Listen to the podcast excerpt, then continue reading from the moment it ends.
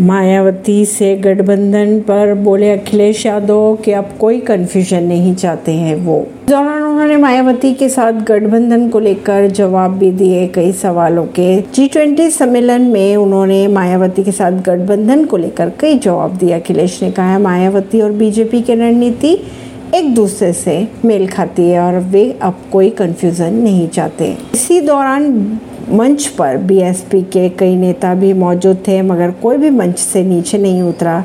ये समाजवादी पार्टी की सबसे बड़ी जीत है। अखिलेश ने मायावती की विपक्षी गठबंधन में शामिल नहीं होने पर कहा, वे स्पष्ट रणनीति चाहते हैं। अगर स्पष्ट रणनीति के साथ चुनाव में जाएँगे तो जीत की संभावनाएँ ज़्यादा होंगी। उन्होंने ये भी कहा, मायावती और बीजेपी की अगर बात की जाए तो दोनों की रणनीति एक जैसी मिलती जुलती है।